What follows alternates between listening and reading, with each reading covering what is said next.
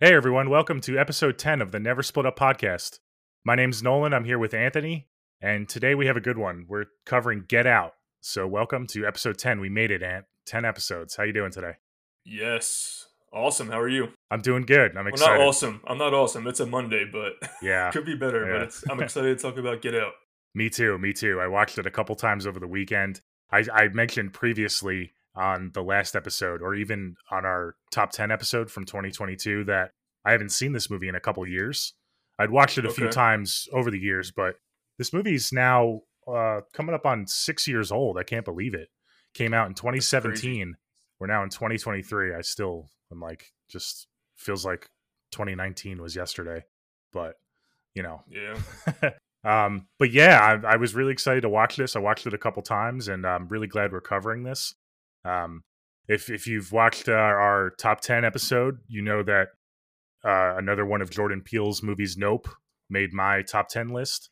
I, I won't completely spoil it for people who haven't seen that episode, um, and it's actually tracking pretty well. We got a, a decent amount of views for that, so thank ev- thanks uh, thank you everyone to um, who's listened. So why don't we uh, talk about Jordan Peele a little bit and the cast? Why don't, why don't you go over that and then we can get into our overall thoughts? Yeah. Cool.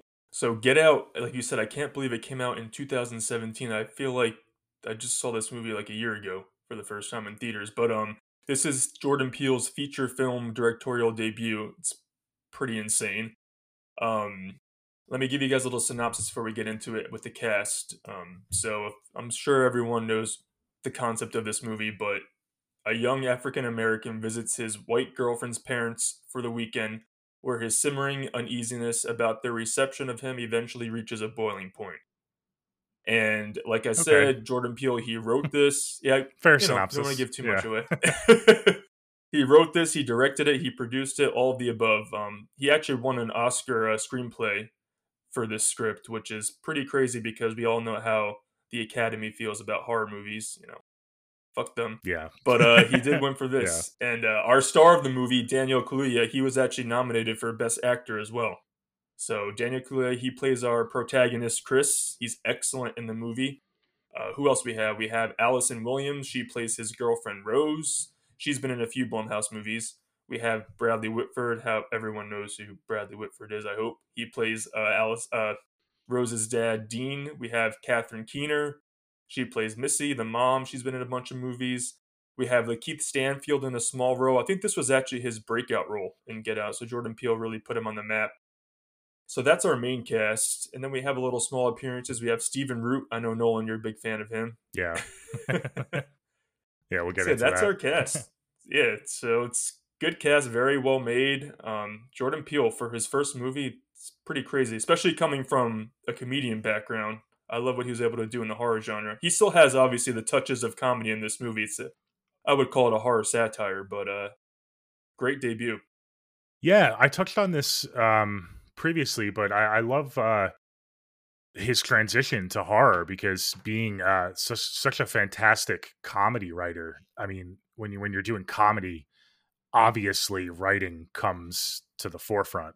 Um, so the fact that he's able to take that and and put it into these horror movies, I, I think it blends amazingly, and it's it's not just the comedy in these movies like the writing is at the forefront in all aspects and he really uh, takes pride. I think every one of his movies that he's done so far he's he's written them and he's he's written them and he's done the screenplay on as well as directed. So Yes. um, I, I really love that he takes uh, pride in these movies enough to to um, do all of that. He produces writes and directs and has some cameos too well little easter egg cameos some voice cameos that he does which are fun And I'm happy that uh, for the most part he's staying within. He has different subgenres, but he's staying within the horror genre. So I love that he's really uh, sticking with it. Yeah, he is. He's exploring that genre and pushing the boundaries, but I think that's good. Yes. So, you know, And every movie of his is arguably like a complete 180 from each other. Like you can't look at Get Out and be like, oh, that's like us. Oh, that's like nope. They're all different. Yeah, and of course the obvious, uh, all all of his movies have black leads, which is awesome. We we don't see enough of that especially in horror. So it's really cool to see uh, great horror films coming out with uh, mostly uh, I guess Get Out is a little more balanced, but his other two movies definitely have mostly black cast, but uh, with a black lead, which is um, really cool to see that he's uh, taking inif- initiative on that. Yeah, for sure. He writes his movies for black leads because he wants them, you know, he wants them to be in the headlining horror movie of the, you know, horror movie of the year of the month. He wants, you know, more exposure for that, and I love that.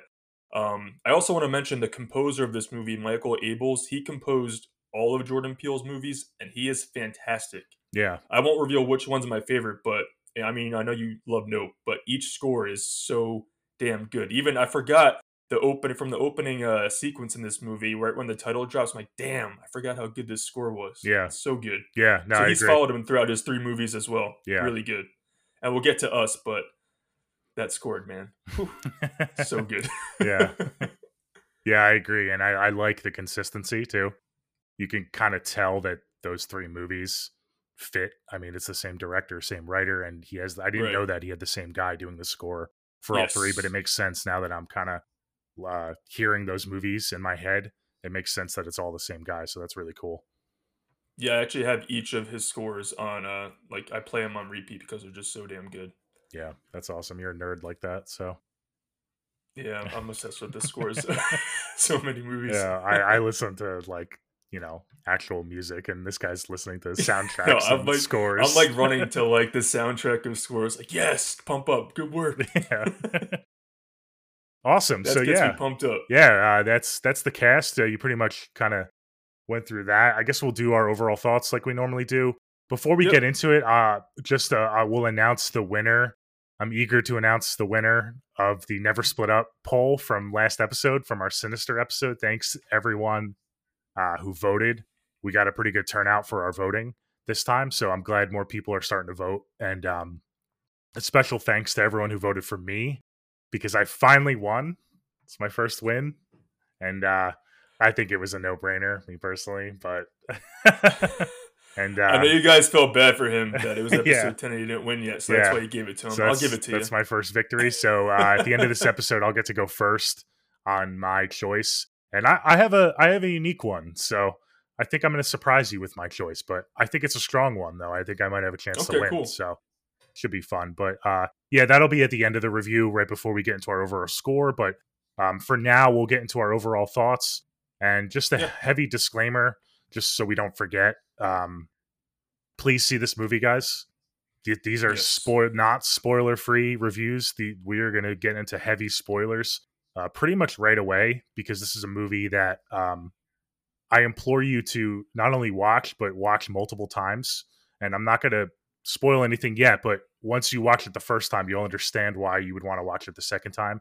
There's so many hidden things throughout the movie that kind of not they don't give it away obviously because it's pretty hard to you know guess this ending on the first watch through but when you watch it again you're like oh that's why they said that or what that's why they did that everything in this movie is so Right.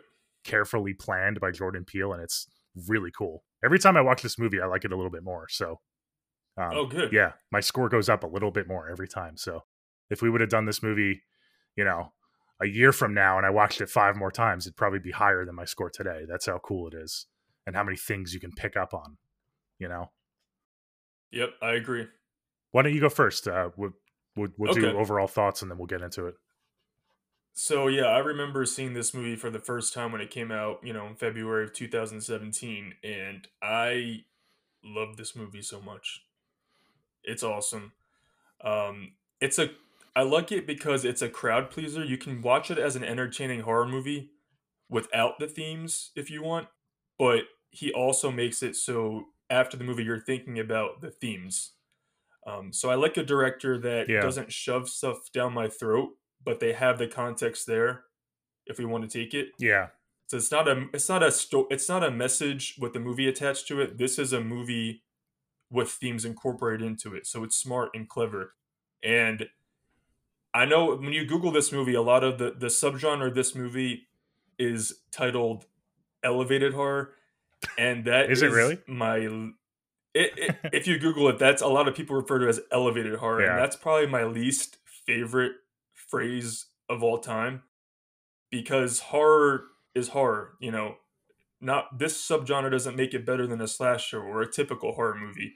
I think the term elevated horror is a term created by you know pretentious critics who don't want to admit that horror movies are actually awesome. Yeah. So you know, I would classify this as a psychological horror, or if you want to even say like metaphorical horror, you know, art house horror, whatever you want. But no, it's a horror movie. It's a damn good horror movie, and it's has a great lead performance and a great directional directorial debut from Jordan Peele. It's awesome. And I uh, actually I watched some interviews with Jordan Peele, and he picked Daniel Kaluuya to be the star. He did the take um, when he's getting hypnotized as his audition, and he said every single time his tear dropped, like he he had his teardrop on cue. Really? When he said a line, he's like, "You have the role right now." That's amazing. Like he, every time he said a specific yeah. word, the same tear dropped. He's wow. like, he's like, "This is why I quit acting." So that was all because this guy's that was all. That was all him. Yeah, that wow. was all him. Yeah. Those are some so strong Peele, tears too, yeah. like very prominent it's, tears. That's, that's that's his like Oscar scene. Yeah, that, yeah. but uh, he said uh, Jordan Peele's like, "That's why I stopped acting and directing because you can't beat that." Yeah. so he hired him right away. Yeah, this is an awesome movie. I mean, you, it's a crowd pleaser at the end, but it's also an important movie. You know, I remember you know, at the end of this movie, we'll get into it, but you know, there's there's cheering at the end, but you also when you're leaving the theater, you have people are having these conversations about like, oh, like there's a lot to say about this movie. Yeah, I love this movie. I won't say where I, where it ranks in his uh trilogy of films so far, but it's damn good movie. Yeah, we'll we'll eventually cover all three, and then we'll do our ranking after we cover Nope, which is his latest film. We'll we'll do our ranking, so that'll be fun but yeah, I, I agree with a lot of what you said. I think you uh, you hit it uh, when you said that nothing feels forced. He has these. Um, no, not at all. Yeah, and uh, I think when you craft a story from the ground up, um, and take the care that you do, like Jordan Peele does, especially um, like you said, he tailors these movies for black leads, and nothing right. feels forced because it's based around that, and it's not like a shoe in from the it's studio. Organic. It's it's yeah, organic. That's a great word for it. Um, so I definitely love that too, and he's done that with all three of his movies. Now that I'm thinking right. about it, uh, Get Out especially, and and for this to be his directorial debut, I mean, man, insane. I remember when this came out. I mean, he was the talk of the town, man. He just like instantly left his mark, and people were just clamoring over this movie, and they couldn't wait. I remember when Us started uh, getting promo and trailers, like people were just going crazy. Like, oh, finally, like Jordan Peele's next movie. Um, so this movie really, I, I don't have the exact numbers, but it made a killing. It made over like two hundred million dollars. So uh, this movie yeah. was made through Blumhouse, and they're known for their lower budgets. Mm-hmm. So it was budget of four point five million, and this wow. is the guy's directorial debut. Four point five million budget. It made over two hundred and fifty five million dollars worldwide. There you so go. He's getting good paychecks now. yeah. There you go. I mean, after crazy. this, they, it's crazy. Yeah, exactly. Did uh, Blumhouse do uh, his other two movies? No, because uh, Universal did his other two movies as okay. well, but not Blumhouse because he got you know he got his budgets for the. I was going to say he must have gotten yeah. a blank check for the rest of the yeah. movies because that's yeah. amazing. Yeah, and I love uh, what he says. If you actually watch him, he says, "I make I made Get Out to be an entertaining movie first. He even says that I want you guys to be entertained first, but then also if you leave and you're having these discussions that are important, that's a plus. So he knows what he's doing. Yeah. He's making an entertaining horror movie, but it's an important one. And mm-hmm. it's like I said, organic is the best word to describe how he inputs his themes and social messages in his movies. And like you said, I hope he doesn't uh, stray too far if he continues to direct. I hope he stays in that horror genre because I, he's he's he's got this great formula, and it's it's not like all of his movies are formulaic and like that they're the same. It's they feel organic and they're so different, but he he still rides that line on all three movies, and he's really I, nailed it like from the get go. Yeah, you're. Really, so. I like what you said. I think that they're all original, but his touch is the through line on all three of them. You can tell Jordan Peele's touch is on mm-hmm. all three movies, and that's what the comparison is between all three of them. Mm-hmm. Yeah. Um, but yeah, other than that, my overall thoughts are I, I love this movie too. Uh, like I said, I I I I only saw it once in the theaters, and I believe I saw it. I don't think I saw it opening weekend because I remember there was already buzz about how good the movie was. So I think I suffered from a little uh, letdown syndrome, if you want to say. Like, hype, hype. yeah, it was a little uh, not overhyped because I think it's an incredible movie, but I left the theater liking it, and as I've watched it again and again, I realized like how masterful this movie is. And again, guys, watch this movie multiple times. If you've seen this movie like once or twice, like a few years ago, go back, watch it again. And like I've seen this movie now that we're doing this podcast, I watched it a couple times. I've probably seen this movie at least a half dozen times, probably more over the years, and I still pick up on things like little subtle because in every scene you can like look at a different character that or actor that you looked at the first time and they're doing something that you didn't notice the first yeah. or second time or the third time especially the the party scene there's so many different right. nuances in that party scene that are just right. awesome and i think uh, you said it best too when you said you were listening to jordan peele he wants to make an entertaining movie i think if you take away the creepiness of the score and everything it's still an important movie and I, it's still oh, yeah. a good movie if, if it was just played as like a drama or something you know? So um yeah it seems like we both loved it. I will say like this movie also in my opinion is his most accessible to like a mainstream like you can show this to your mom and your dad and they won't be like what the hell is going on? This is the most accessible movie of his trilogy of films in my opinion. Okay you can go see and um i think they they all kind of are I mean, I us, think us, us might be the least. Us is definitely the least. Yes. Yeah, I think Nope is a pretty accessible. On. You have to like, like us as a movie. You're going to be googling after that and be like, "What the hell's going on?" yeah. Us, um, us is definitely weirder than the other two. Oh yeah. But I think Nope and is pretty say, uh, accessible uh, too. I would say Nope is it's accessible. you don't think so? Because I know a few people no, that are uh, horror fans that it, I've watched it. It's really accessible. It. It's just a different. uh It's a different kind of Jordan Peele horror movie. Okay. Because that movie also that has themes too. A lot of themes yeah. too. I only say it's Get successful because most... it has it. Nope has the most like subgenres mixed in.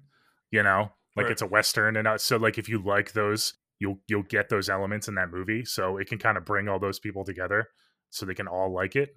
I more I mean it more as like most accessible is like you're an idiot if you don't understand the subtext of Get Out. Like the first time you're watching, it like you know he's talking about racism this entire movie. Like that's like you're an idiot if you don't know that's the theme of the movie. Like that's oh, what, okay. like, accessible. Yeah. Like you'll get the message like right away. You know? Oh, yeah, I mean? but it, he's not yeah. like dumbing it down either. No, you know what I mean. But he's just... not like pretending that we're a dumb audience. But oh, no. it's it's no, no, no. You're right. Yeah, it's accessible without playing dumb. So just with the yeah. dialogue alone, you're like, holy shit! like, yeah, these people. Yeah. But um, I will say the movie is a horror satire, so it's it's I would describe it as uneasy and tense. But me personally, because I'm not in Chris's shoes in my everyday life, you know, it's this movie doesn't keep me up at night like afraid to go to bed. It's a horror satire that's uneasy and it's a disturbing reality for you know the African American community in a lot of these situations, but it's not scary. Like you're, you're gonna be able to go to bed after watching this movie fine. No, yeah, yeah. It's just yeah. something you'll be talking about and thinking about. Yeah. Just want to get that out of the way so people don't think they're gonna be watching this terrifying Jordan Peele movie. I don't want them to get you know. Yeah, I will say. I want them to get too hyped about that. Yeah. I will say the first watch through, there are a couple like what the fuck moments, like what's going on, but it's really just your mind trying to like figure out the situation. Right. It's tense, very yeah. tense, and then the third act is just nonstop tension. Yeah. All right, so it sounds like we both loved this movie. Yeah, we'll see. All right, we'll see how much. we'll see. so you want to get into the gritty? Yeah, let's let's get into the opening scene and we'll we'll take it from here. Again, guys, uh major spoilers because we're gonna uh now talk about this movie um as if everyone's seen it already. Because again, right. I touched on it already, but I want to highlight some subtle acting performances and lines, especially line delivery and the writing of this movie is so. Yeah, I don't brilliant. know. If, I don't know if subtle is the right word for some of these lines. um, a few of them are. You'll be surprised. I picked up on okay. a couple that seem normal on the surface, but you know, I guess because you know you're watching a horror movie, you're like you know kind of looking for that stuff. but yeah, Okay. yeah, All right, let's get into this. Let's get into this opening scene, which is this is might one of the creepiest scenes in the movie, the opening scene. yeah, Um, so we open. There's a young black man. He's walking through like the neighborhood suburbs. It looks like you know, a, it actually looks like the street from Halloween, the original, with the suburbs. And it's funny because if you listen to Jordan Peele's interviews, he Halloween's one of his favorite movies, and John Carpenter's one of one of his favorite directors. And this opening scene when his was his homage, paying respect to Halloween oh, you know the cool, perfect the perfect neighborhood street that's not really perfect um so yeah so we follow i thought that was cool because if you know me obviously you know how special halloween is to me so we follow a young black man he's walking down the street and uh there's this car that's like you know slowly passes him. And also that scene i don't know if you watched like the head in the car turns and that also mirrors like when michael myers drives on the street and his head turns towards Laurie the first time. Thought that Mhm. was cool. But um, so the car slowly passes him, and then you know he's walking and he's lost. He's like following directions on his phone, and the car turns around, and the car just stops besides him, and um, I'd be like, he does exactly what I do. He's like, yeah, fuck this, and he turns around, and I think there's a song that's like saying "Run Rabbit Run," playing in the car. So uh, yeah, he says "fuck that," and he turns around and he starts walking the other way. I would be sprinting. I don't know why he's walking. But um, he looks back and he sees the car stop, but the front driver's side door is opened, and then a masked man like pops up behind him and abducts him, and that is the homage to Halloween, the opening scene. Then we cut to Get Out with that beautiful score, Michael Abels. hmm I would have been out of there. I wouldn't have walked into the street too. That was kind of a weird move. I would have stayed on the sidewalk and I would have started sprinting, especially when he sees the door is open. I wouldn't Oh, yeah. even have hesitated. As soon as I saw that out of the corner of my eye, I would have been gone. So, But it's fu- it's funny commentary because in the beginning he he feels uneasy, but then he shuts it down because like oh this would never happen in this neighborhood. mm, So it Jordan Peele's already doing that brilliant, you know, commentary without even us knowing what the hell anything is about. yeah, So, but yeah, I agree. I would have been like, my advice after watching endless horror movies is trust your instinct. if you feel uneasy, whether it's a car passing you or whether it's something stupid, just trust your gut. And this guy, better safe he than trusted sorry. his gut too late. Yeah, Yes, exactly. Yep. So that that was a cool. I like the opening scene a lot. me too. Yeah, he gets abducted, and Yeah, uh, just cuts. We don't know his fate or anything, and then it, uh, we don't even know his. We don't even know his name, and we don't know anything about him. don't know. Nope. Just a young black man walking down the street. Yeah, we So then we definitely cut won't to see Brooklyn. him again. Yeah. maybe, maybe not. Yeah. So then we cut to Brooklyn and we're introduced to our protagonist of the movie, Chris. He's a photographer, and his girlfriend, Rose. Um, Chris is black and Rose is white, interracial couple. They are packing to go to her parents for the weekend. And uh, I think it's funny. The first thing he says is like, "Do they know I'm black?" And uh, you know, he's like, "It should be something you mentioned since I'm the first black person you've dated." And she's like, "No." She kind of makes jokes about it. She's like, "Yeah, no, my dad." he loves everyone. He's like, my dad would have voted for Obama for a third time. They, they're not ra- they're not racist. They're just your typical uh, old American parents. hmm So that's how we're introduced to the couple. Yeah. Every time he brings up throughout the movie, especially in the beginning here with Rose about the fact that he's black and they're a white family and he's looking for an answer, she always hesitates for a split second. So it, her answers are very calculated. And But uh, they're always so positive and like uh, she's just fake.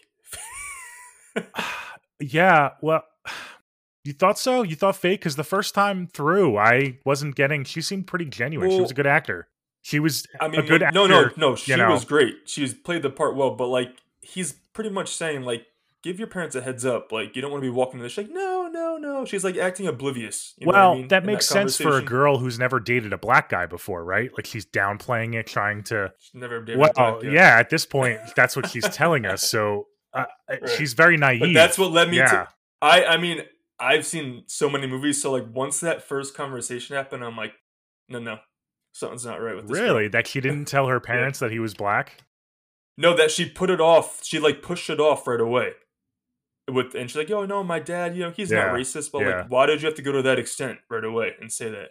Okay, I, I yeah, okay. She's great. She, Yeah. Actually, she's one of my after Daniel Kaluuya. She's my second favorite performance in the entire movie because the way she switches. Mhm, There's one scene that's my favorite scene of the whole movie, and it involves her. mhm. She's great, Yeah. but I thought I'm like, why is she like right away going to that stance? Like, no, he's not racist. He's blah blah blah. I'm like, hmm. Don't trust this girl, Chris. Yeah. yeah. so um so yeah that's our introduction and they're you know they're they end up you know they're on their way to her parents they're driving and chris he's trying to smoke a cigarette and rose takes his ciggy and he, she throws it out the window and uh then we get chris he calls his best friend rod who is my man of the movie rod who works for tsa TS motherfucker. and rod's A. gonna be taking that's like that's my that's the damn whoever wrote the, uh, jordan peele he wrote that line Yeah. Oh, damn what a Well, good line That's where the comedy, you know, background comes in. so good The delivery But, uh, is great. Yeah, so Rod's taking care of Chris's dog, Sid, which is also another nod to one of my other favorite horror movies, Scream.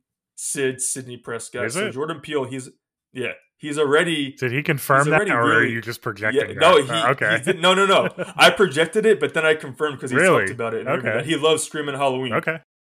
because they go hand in hand, Scream and Halloween. But um, I was like, For this you, guy's already uh, he, yeah, he's doing uh, he's doing a lot. Like it's gonna be hard for me not to like this movie. but uh so yeah so rod's gonna be taking care of chris's dog so that's why he's having that conversation. And rod's like you know joking around with uh, rose and then chris just hangs up on him. But um you know rod before they hang up rod says you know you didn't take my advice. Don't go to a girl white uh, girlfriend's white parents house for the weekend. You crazy? And Yeah. then chris hangs up on him but i'm like rod is stating facts throughout this entire movie. And uh, chris is just taking a little bit too long to catch on.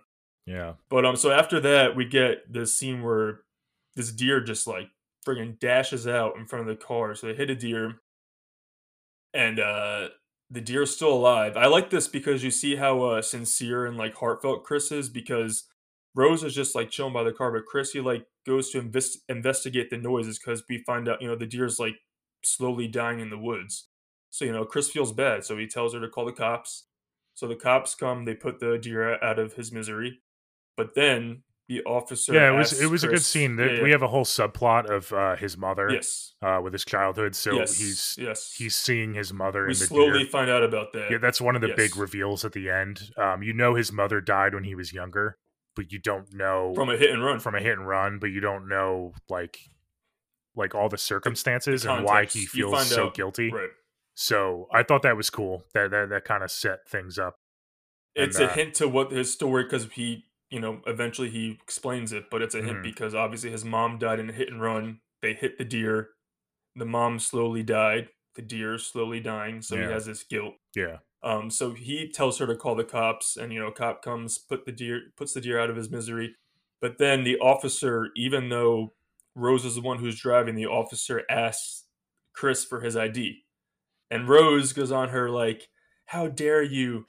Blah blah blah. You Mhm. know, she gives him bullshit. But then I'm thinking, after watching the movie, I'm like, this fucking bitch is really putting on a show, man. Yeah. She's really putting on a show.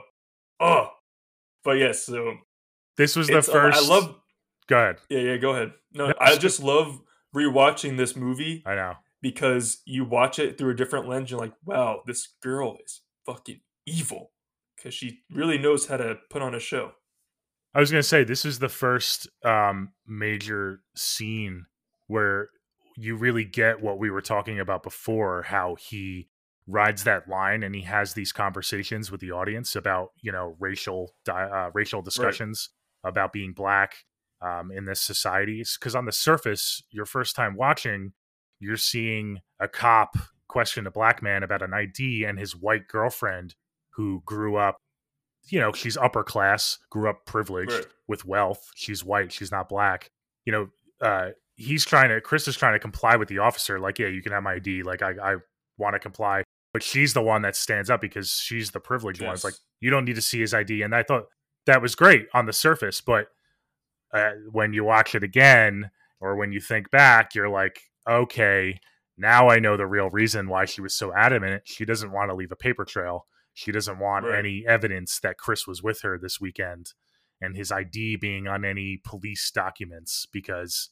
they're up to no good. And Right. uh, yeah, that's just another like kind of. and I love how you can take it like so many ways because in the commentary wise, you can also be like, Chris is used to this. This must happen to him. Like, if two white guys are getting into a fight outside a bar and he's outside, the cops are going to come up to him and ask him for ID, you know, because he's a black guy. Mm-hmm. So the commentary and story wise, Jordan Peele's, you know, gives us two things to talk about. Just like you said that, and then I just said this. So Yeah. He's already firing on all cylinders Yeah. just from this one little scene. He makes you think, but then on the second time through, it's a totally different context. And um Right. it, it's great. Yeah. It's uh it's it's awesome. Not uh, you know, we've already did our spoilers, uh, our our spoiler Right. segment to t- tell people to watch this movie so we can just dive right into the spoilers, but um this is just the first main example of uh again watching it a second time you realize like she's up to no good because she's a bad guy and her family sucks and they're trying to kidnap this guy and brainwash him so she doesn't want his license on any More than brainwashing. police police documentation yeah All right, so did you realize the first time you watched this she was up to no good until the reveal? Like, what I want to know your uh for Like, this when did you realize? for, this scene or are we Yeah, like, talking how- in general like. Did you when did you get a feeling before the reveal that she was up to no good in the movie the first time you watched it, um or were you shocked by that reveal in the closet? I know No, we're, I don't want to jump too far, but no, I wasn't shocked. I mean, we could talk about Okay. that more. Um, you're you're just talking about in general. Did I get a feeling from her? yeah, yeah, yeah, yeah. I I thought it was like pretty not obvious, but like once you as the audience and once Chris realizes like that this family is rotten, like she's part of the family. Like there's no way she doesn't know anything. You know what I mean? Yeah, I agree. So And I love how yeah Jordan Peele is so clever because like I said the first time I saw it from that first time we meet her I'm like this fucking bitch. I, it know, wasn't but that quick. then- it wasn't that quick for me. I will Okay, say, yeah. But then throughout the movie like when they're at their house Uh-huh. she has these moments where she's like really like oh my family like they're, I can't believe they're like this and I'm like wait is she really on his side? Yeah. So he's so Yeah. smart when he but does that because he's she has a us. reason to do that, and I, I don't want to get it too far ahead of ourselves. Right, and so it all it all makes sense. let's but keep I'm just going. saying, like yeah. the way he did that, I'm like, damn, this guy knows Mhm. what he's doing in this she movie. So throughout uh, the movie, she yeah. puts Chris and us at ease when they're when they're by themselves because she's she like reassures Chris, which is reassuring us because like the movie is through Chris's eyes. shitting on her family, Yes. basically. Like, yeah, She's like, yeah, fuck this. I didn't, think, Yeah. didn't think they were like this, but they are. All right, so so after that whole scenario, they arrive at her parents' house, and I love when they're pulling up.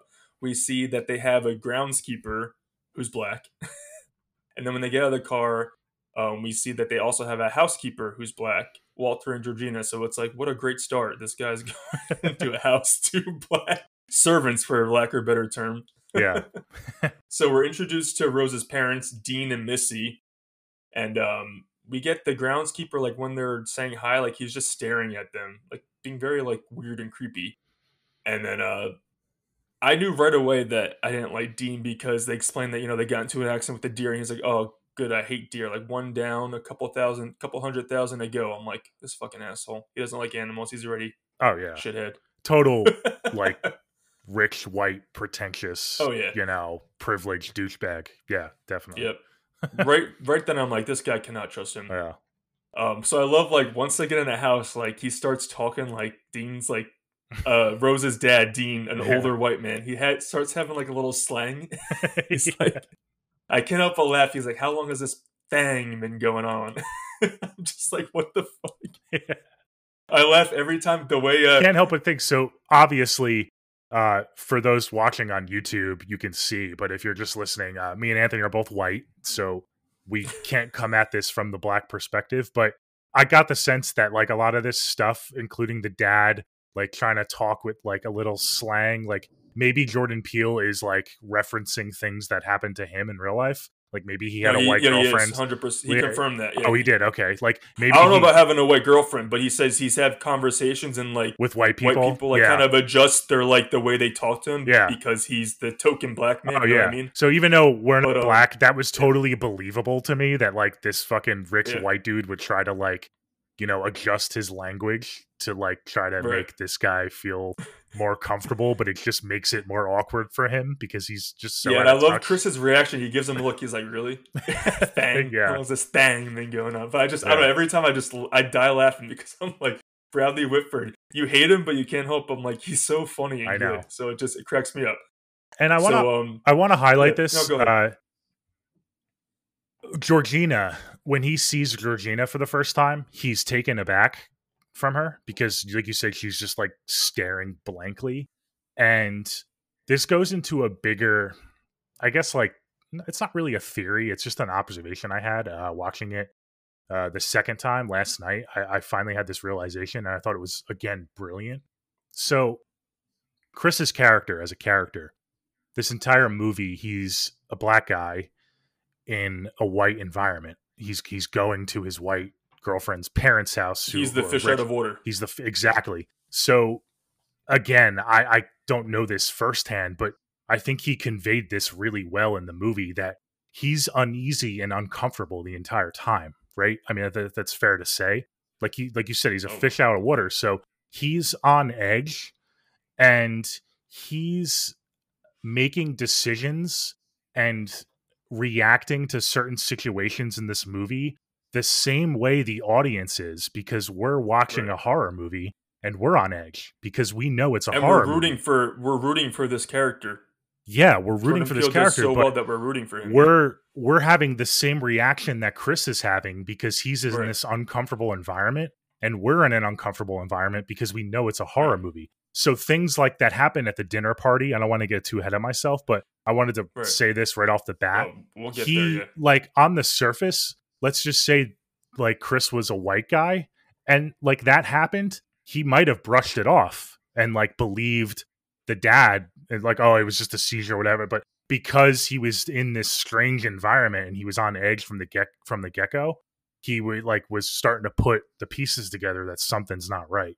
And I thought that was brilliant. Um it really makes a protagonist like you said that uh, audience wants to root for because Oh, he's yeah. not you know brain dead and he's you know like He's aware. He's very aware of like sketchy dude, shit Not only is he going to meet his girlfriend's parents for the first time, which is nerve wracking for anybody, yeah but also she didn't tell. I mean, not that. I mean, it shouldn't matter, but unfortunately, sometimes it does. She didn't warn them that you know, like this is the first black guy I'm dating, so uh, you know that's gonna have a conversation right then and there, and then they eventually tell him like, yeah, we're also having a party with like a shit ton of our pretentious rich friends coming over, and it's gonna be like he's gonna be the token black guy who's getting asked all these uh, stereotypical questions. So it's Yeah. like he's going through a lot just to meet his oh yeah parents. i mean um, the culture we're getting ahead of ourselves, but yeah, Yeah. it, it's just like, damn, this guy. Like I feel so bad for him. But uh, so after their initial meet and greet, Dean takes uh, Chris on a tour through the house, and he ex- does explain, which is important, that you know we had to seal the basement up. He, that's all he says. So we don't know anything about the basement, and uh, we find out that we get shown Missy's office, who's Rose's mom again, and we find out she's a psychiatrist, and that Dean is a neurosurgeon. Again, two very important things.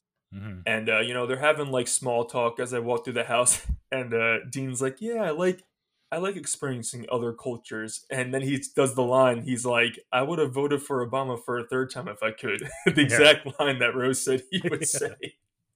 yeah Uh, so yeah, we meet with Georgina, and again, she's very, uh, she's very like not standoffish, but she's awkward when the first time Chris meets her. It's a very weird interaction. yeah Um, and again and uh, we yeah. think it's super creepy because we know we're in a horror movie so we see Right. that we get like super unsettled and chris being in this like super white environment all of a sudden sees this um you know black lady but she's like just staring at him super weirdly and like like you said not standoffish but like like kind of like she's afraid to move and he's like kind of I would say back like the term that I have to describe her is like robotic.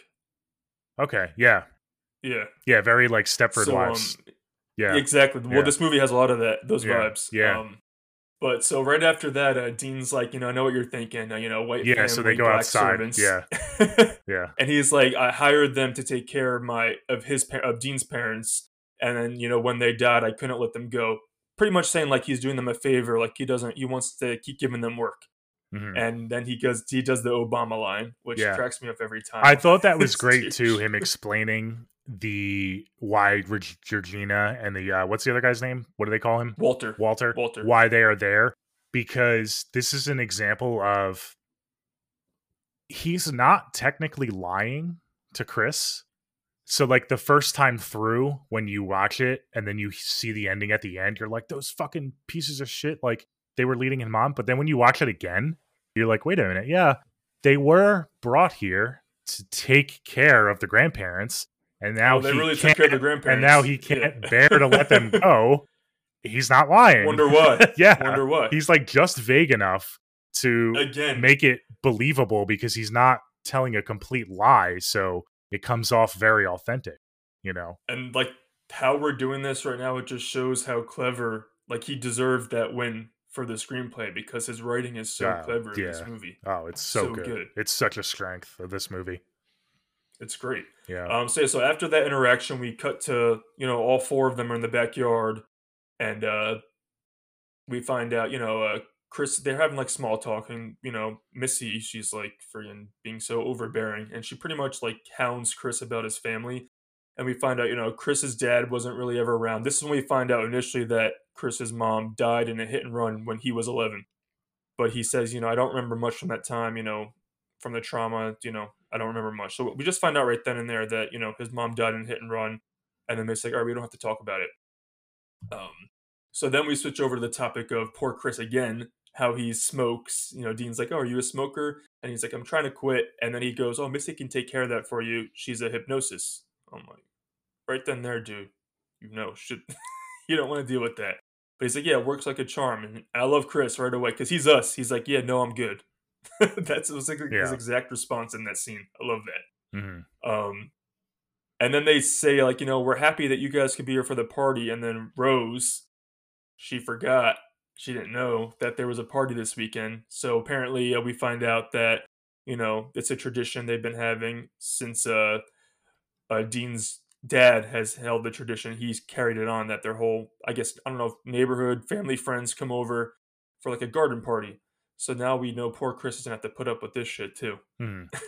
of course she forgot conveniently because course, yeah, if she would have yeah. told him that the party was that weekend there's no way chris would have went I mean, I wouldn't go either. yeah Fuck that. yeah so and then we get the uh the next georgina scene yes, this is a good scene. this is where So i really was like yeah. okay something fucked up is going on with georgina yeah Yes, so she's refilling like all their drinks, and uh, she pours Chris drinks, but it overflows. And she's looks very she looks uneasy as she's pouring his drink, and then you know she's like, "Oh, I'm so sorry." And then Missy, she just goes, "Why don't you go lay down, and get some rest?" But she doesn't say it in like an endearing way.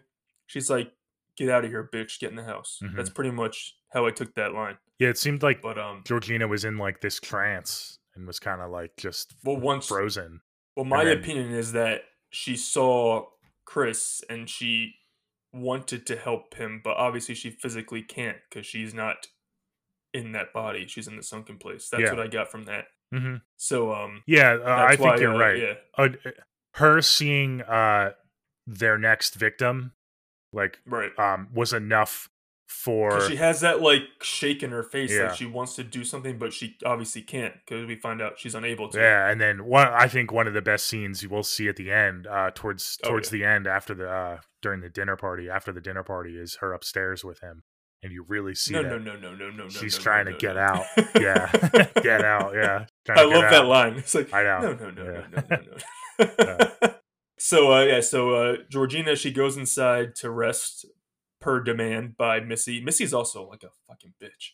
But um, so then Jeremy, the brother, arrives, and he's a character, man. He is a character. So then we cut to dinner. the eye roll. If you're not watching and listening, Nolan just rolled his eyes. I, I don't really Um, particularly care for this character. I know you're not supposed to like him, and You're not that's supposed to at intentional. But Yeah. it's not that I don't like him. I just don't like like the fact that he's in the movie. This is going to be my one nitpick about the movie. I Oh, maybe really? maybe I think it was the actor that bothered me. I think maybe if it but was he's supposed different to bother you. Yeah, yeah. no, no, no. I, I'm not saying bothered me in the context of the plot. I'm just saying bothered me, like you know, you know, overall, like his performance. Okay. I, I wasn't a fan of, and um, like every time he talked, especially watching this movie back again, like I just wanted him, like especially this scene where he does this whole speech. I just wanted it to end. Like I really wasn't Well, engaged by it. So, well, yeah, Okay. Well, I love that he's Not a huge fan. I love the I love the moment in the conclusion where Chris really gets his uh his fuck you moment to him. Yeah. So that's um, it was all worth oh, it. Oh, satisfying, yeah. oh yeah. So we cut to dinner after we're introduced to Jeremy. And first of all, how disgusting did you find this story when he was like, Yeah, Rose, she used to like keep a toenail collection. I'm like, this fucking bitch is a psycho. Get the hell out. Get the hell out. This what yeah. she bites her toenails Chris, off and keeps them. Chris what plays it fuck? off like he's like he's like ha ha cute. It. Yeah. I'm like, what? That's not cute. No matter who says it, that's not cute. yeah. so, so um so then he tells another story about them like him and Rose when they were kids, they had a party and he just comes off like a super douchebag. He's like, Yeah, I was hooking up with the hottest girl ever. And he's just like Rose is like, Do you hear how you sound? I'm like, yeah, this guy's a I can't wait for him to get killed. But uh Chris is like being such like a bro. He's just sitting there like nodding, like, all right, dude. But then uh Missy goes to get dessert. I mean, I love when she opens the swing. First of all, swinging doors in horror movies are always a plus. But when she opens it, you see Georgina just standing there, like with the tray. I'm like, damn, there's something wrong with this girl. But uh, then uh, Missy goes in the kitchen, and uh, Jeremy goes like, "Dude, are you an MMA fan?" And uh, Chris is like, "No, man, it's too brutal for me."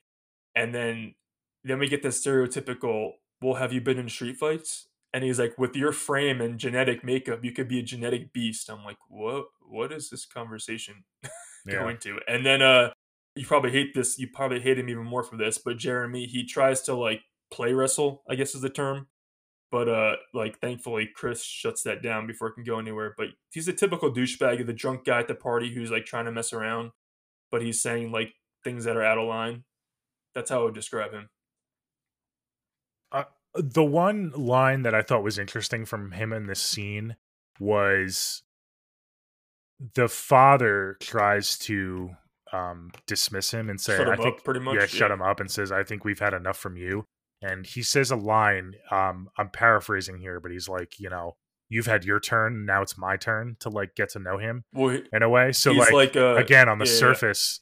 That seems like kind of normal, like an overprotective brother, maybe trying to get to know the new boyfriend. But now that now that we know the meaning, like right. there's kind of an, a little extra layer there too. He wants right. to get to know the new, you know, body that they brought in. Like right. maybe the genetic, to, like I said, the genetic makeup of yeah, this new. Yeah, yeah. I thought that host. was a good line. That was like the only host. line from this scene I liked. and he plays it off well because he does say, "He's like, you got to hound him. Like, you know, this is my sister. I want to hound him." He plays it off like, like you said, like, yeah, I'm the protective brother, but you know, there's ulterior motives. Like, mm-hmm. this guy's not he doesn't give a shit about anybody. This guy. Yeah. Um. So after that whole sequence, you know, that was the first day. After that first day, I'd be like, Rose, I don't know if this is gonna work out. That's what I would say if I were Chris. But you know, they're getting ready to go to bed, and you know, Rose is pretty much just complaining about them. She's like, Wow, they're no different from the cop. Like she's trying to be like, Oh, I didn't know my family was like this. And then Chris is like, I don't want to say it, but I told you so. So that's a little hint to see Rose. She's still playing off, you know, no, I, my family could never be like this. You know, Rose is brilliant perfect. because one of the strongest. I want to say, emotions that you can see from someone is, especially someone you care about, is disappointment. So right. Rose acts extremely disappointment, uh, disappointed towards her family. So it kind of, and then she admits, she says she's sorry and that she's wrong. She was wrong. So it kind of right. lets Chris's guard down and he like he puts his laptop away and he's like, No, come here, come here, come here. It's okay. Like, you know, you don't have to be disappointed in your family. That's just, you know, I hate to say I told you so, but I thought that was a good scene. And again, that was um one this is one of the scenes that kind of makes you think, okay, like she's admitting that she was wrong, like maybe she's not as bad as we think, but something's definitely going on. So well, we got to find out. Don't trust them bitches. Don't trust them bitches. So uh, then we get a really super cool scene. So it's overnight, and Chris he can't sleep, so he's walking through the house, and then we do we get like he walks through a hallway, and then we get a creepy little jump scare with Georgina like creepily walking behind him. It was random, but it was cool.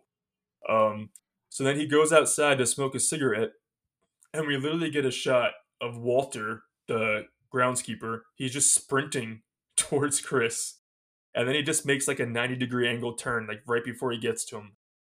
And I'm sorry. And then he turns around and then he sees Georgina. She's just staring and like almost like it almost looks like her eyes are like twitching. And she's staring out the window. I'm like, dude, if this isn't a sign to get out, I don't know what is. Get out. Get out. So yeah, that's so Chris goes back inside and Missy she's in her office sitting there almost we, uh, we know she's waiting for him to come back inside you know after the fact but she's sitting there you know all in it she's like oh come sit with me for a little while come talk to me so chris goes into missy's office and then she asks him like do you want to know how the hypnosis works and then he's like well i'm sitting here i guess so so she says we use focal points to guide patients to a state of heightened suggestibility so then we're all um, i'm thinking i'm like dude you don't want to be in this situation. Yeah. So then she pretty much gets aggressive with him. She's like, Do you smoke in front of my daughter? And he's like, I'm going to quit because she's playing it off as she's trying to give him this hypnosis so he stops smoking. But in reality, obviously, she's not. Um, They're super concerned about his smoking habit. Yeah. Right. And right, we know right. why. You, you smoke in front because, of my daughter, blah, blah. Right. Yeah, we know why because, you know, they want him, they want the the most Health, healthy right. body possible. Right. So the bid will go up when they start bidding for him. Right. Yeah. Oh, so messed up. But then she pretty much cuts to she's like, "Oh, what about your mother? Like, where were you when she died?" And then uh, he gets you can I love his uh his facial acting is so good. But you can tell he gets that alert. He's like, "Holy shit, she's already in the process of hypnotizing me." And, you know, so she starts stirring her tea and then he's like, I was home watching TV and it was raining at night. That's the night my mother died. And then once he tells her that, he hears the rain. So he's transported into, you know, that night, his the night of his trauma when his mom died. Mm-hmm. And we find out she was coming home from work and she didn't come home. He didn't do anything. He just, you know, sat at home, watched TV. He felt paralyzed. He didn't call anyone because he thought that if he called anyone, it would make it real and he starts scratching his chair that he's sitting in. And then this is to me, this is his uh, for your consideration Oscar clip. He starts tearing at the couch, and you can tell his reaction to what she's saying and the emotion of reliving his past. He just gets these tears like sh- streaming down his face, but he's also like his eye acting. I don't know. This dude is like amazing. But yeah. um, you know, he's like, I can't move, I'm paralyzed, and it's horrible. And she's like, Yeah, you're paralyzed just like the day your mother died when you didn't get up. I'm like, Ooh, this yeah. fucking bitch. but uh, I just want to give him a shout out because like that was just amazing, amazing performance in this. Oh, uh, it was definitely the she, highlight. It's great, right? Yeah. Like you said, he's his face acting because he becomes paralyzed in this scene, but right. he still conveys so much emotion and what the hell is going on in his mind like it's you're with right there with him you can feel everything that he's feeling almost and it's fucking great yeah and it's so smart because you can argue that he's paralyzed because she's hypnotizing him or he's paralyzed because he's reliving what happened to his mom so it's again brilliant that jordan peele is giving these well, like, it's, well, multiple it's layers yeah. to everything well right she, she but it's smart brought him she's literally place. hypnotizing right right yeah, right yeah yeah. so then after that um she pretty much she tells him she says sink into the floor And then she just says sink. And then we get this super, super, super uh, cool shot where I would say he pretty much falls into this abyss of darkness. And uh, Missy, she goes, she like hovers over. I love the way it's shot. I can't even describe it. You have mm-hmm. to watch the movie, but she hovers over him and she's like, now you're in the sunken place. And then right after that, Chris wakes up, you know, next day. Mm-hmm. So he's like, was that a dream? Did that happen? We don't know. So yeah, I love know, that shot. Yeah. I love the way it looked. How it was. he's like, like floating. He's like abyss. floating back. Yeah, and then, so cool. But you, he can still see her because it's like a window, or like I, I think right. it's like a TV. It looks like a TV that he's oh, falling yeah. away from, but it's his eyes, what his eyes see, and he still can right. hear everything. But he's just he's getting further and further away from his body and his eyes, and he's just he's aware, but he physically can't do anything about it. No, no, he's totally, right. yeah. He's aware. He has he's all his senses. He's he just can't talk or anything. Yeah. yeah. So uh, yeah, so that's that night, and then he wakes up. You know, he's like, "Oh shit, was that a dream?" And he looks at his phone, and uh, we get a we get a pic from Rod of Sid, and then uh, it's important because right after he sees that, he plugs his phone into the charger.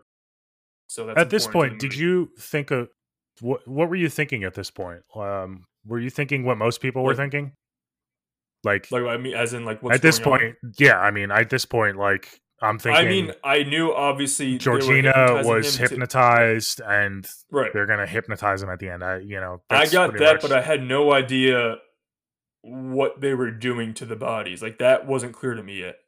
Like the yeah. surgical whole shit. Mm-hmm. Yeah, I, I, had no hint of that. I just like, oh, maybe they're hypnotizing them and keeping them captive. That's what I thought. You know. Okay. Yeah, I, I, feel it. like that's what like I didn't know, everyone thought at this point. Yeah, yeah, I didn't know like how deep it actually went. Yeah. Um, okay. I also thought so, uh, the sunken yeah. place could have been a great title for the movie instead of Get Out. I love the title Get Out. I'm sorry, I can't. I can't. It's such because it's so. I love sunken. Clever because it's commentary it be, on. Uh, yeah. Because when you watch a horror movie and you know Laurie Strode walks into the house, what are you yelling at her? Get out! Get out! It's commentary on horror movies. That the title alone is just commentary in every horror movie the audience is yelling at these characters to get the fuck out. I'm not here to argue the, the title. No, I love the yeah, title too. I'm just saying that's so such clever, a cool name for it. Yeah. Oh yeah. I think that could be like a cool band name or something too, like the. I think place. it's the way they uh they effectively use that phrase. Like she, I mean, I will give credit to the mom, uh, Catherine Keener. That every time she says it, I get like a little chill up my yeah. spine. She's like, "Now you're in the sunken place." Yeah, it's a cool term. Yeah. Yeah. so uh, yeah, so the next day, uh, Chris, you know, he that could be a title for the prequel. Um, yeah, that's something I want to talk about. One of my nitpicks yeah. of this movie, but I'm I'm going to save that towards the end. Okay, so let's keep going. um, yeah. So yeah, so he goes outside the next day. He's trying to start his day fresh, which I would be like, I'd be packing my bags, but whatever. So he's taking pictures, and uh, well, I think you know, he thinks he goes, it was a dream at first. He does. No, he yeah. he doesn't know. He doesn't know what to believe. Yeah, he doesn't know. He's like, was that a dream? But um, so he's outside taking pictures, and he goes over to say hi to Walter, and uh, Walter's just like again, he's speaking so like robotically and creepy, but he does apologize for last night. He's like, he's like, I'm sorry, I was doing my exercise. I'm like, what the. What kind of exercise was that? this was, his excuse was he was one of the creepier and funnier scenes because his voice yeah. is so funny. It's like such and a his smirk. His super, smirk is so. Creepy. So we know that it's the the white grandfather that's in Walter. Yes. So like knowing that, like Roman, yeah, his voice is like so white, and it, it you know, again because he's in this uncomfortable environment, like hearing that, like Chris was like, "What the fuck is going on?" Because yeah, he even says the rose, like it's not what he said, it's how he said it. Yeah, he says yeah. He just he's like his demeanor, like everything about him. Yeah. Um, but uh, Walter asks, he goes, "Did did it work? You know, you were in the that office for quite some time last night." And then he goes, I should just get back to work in my own business. So that just puts in Chris's head. He's like, holy shit, she did hypnotize me. Yeah, he goes, so oh, Chris yeah, that's right. Yeah. I forgot about that. Yeah. yeah. So Chris goes to Rose. He's like, I think your mom hypnotized me last night. He goes, I can barely remember anything, but the thought of a cigarette makes me want to throw up. And she's like, oh, man, she did it. She did that. Like, just again, pushing it off. Like, oh, man, she hypnotized my boyfriend. Mm-hmm. No big deal. Let's go to the party. mm-hmm. Yeah. So uh so then we start seeing everyone they're arriving for what they call the garden party. Rich people talk. Um so we start Chris gets introduced to everyone and it's just pretty much like stereotypical like talk about like the black race because the first couple we get introduced to they're like oh like you ever play golf and he's like no not really he's like well i know tiger woods i'm like okay okay, you, you're naming the one black golf player you can think of. They're like, yeah, I love him. And then this other woman, she's like admiring Chris's body and physique, and she's like grabbing his arm and like touching his chest. And she's like, "Is it true what they say to Rose?" I'm like, it's all like the typical, like stereotypical, like things that like you people would converse about.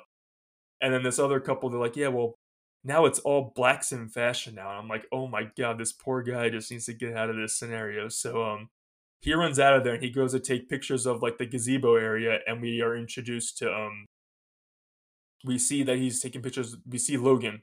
We're introduced to a guy named logan who we find out is the guy from the beginning of the movie the opening scene. So he sees logan in the opening scene and he's um he goes up to say hi to logan and logan's acting exactly like the groundskeeper and the housekeeper. He's like all right. He thought he was able to have like a down to earth conversation with someone else but nope so then he goes by the gazebo and he's meets Jim Hudson, who was a blind art dealer, and they, you know, Jim knows the way to Chris's heart, and they bond over the art and photography and all that. So they have actually like an actual pretty normal conversation. Like Chris doesn't feel awkward in that moment. Yeah. So that was a very good introduction of that character. Chris knows yes, about him. Exactly. Yeah. Right. Next time you watch this movie, anyone listening, just watch all the party guests in the background and what they're doing, like Well, I love the behind Chris's backs. So Yeah. yeah. this one. I mean, obviously, this one it, they're not in the It's such a- background. they show you right up but front. it's so but creepy. just the subtle things that happen in the background throughout the party. Once you know what's going on, it's like, oh, yeah, that's super creepy. Yeah. it's messed up. So yeah, so after that conversation, Chris goes back to the house because he wants to go check on his phone upstairs that's been charging. And once he like goes through the common area, the living room, whatever you want to call it, and goes up the stairs, everyone stops talking and they just stare and look up. I thought that was that was really unsettling. That creeped me out. Yeah. So they just stop and stare upstairs. So uh that's another hint. You're like, they're all in on this shit. Yeah, they're either all in on it or like they're brainwashed too. Like, what the fuck are they all doing? Like, what, are they real? Like, what's going on? Yeah, Right. super weird. Right. Because normal people yeah. don't do that. Yeah. Yeah, so uh, he goes upstairs and uh, he checks his phone, but he realizes that his phone was not plugged in. So somebody un- unplugged it, so his phone wasn't able to fully charge. And then he believes Georgina unplugged his phone, and he tells Rose that he thinks that Georgina doesn't approve that they're in an interracial relationship. Pretty much, that's what he tells her. And uh, of course, she pushes it off again. She's like, "Oh, you're just because you're just so perfect, right?" He's like, "No, so she's such a bitch. But uh she he calls Rod after that and he tells Rod that he got hypnotized and Rod is like literally us. Rod's the audience. He's like, "Fuck that. How are you not scared of this shit? White people love sex sex, sex slaves." Yeah. and then he makes a hilarious like Jeffrey Dahmer joke. that I can't I can't repeat because I don't, it's just so long, but it's it had me like falling off my couch laughing Yeah. watching the movie. I know. It's like Jeffrey Dahmer, that motherfucker is killing black people, chopping their heads off and fucking them. Yeah. so funny.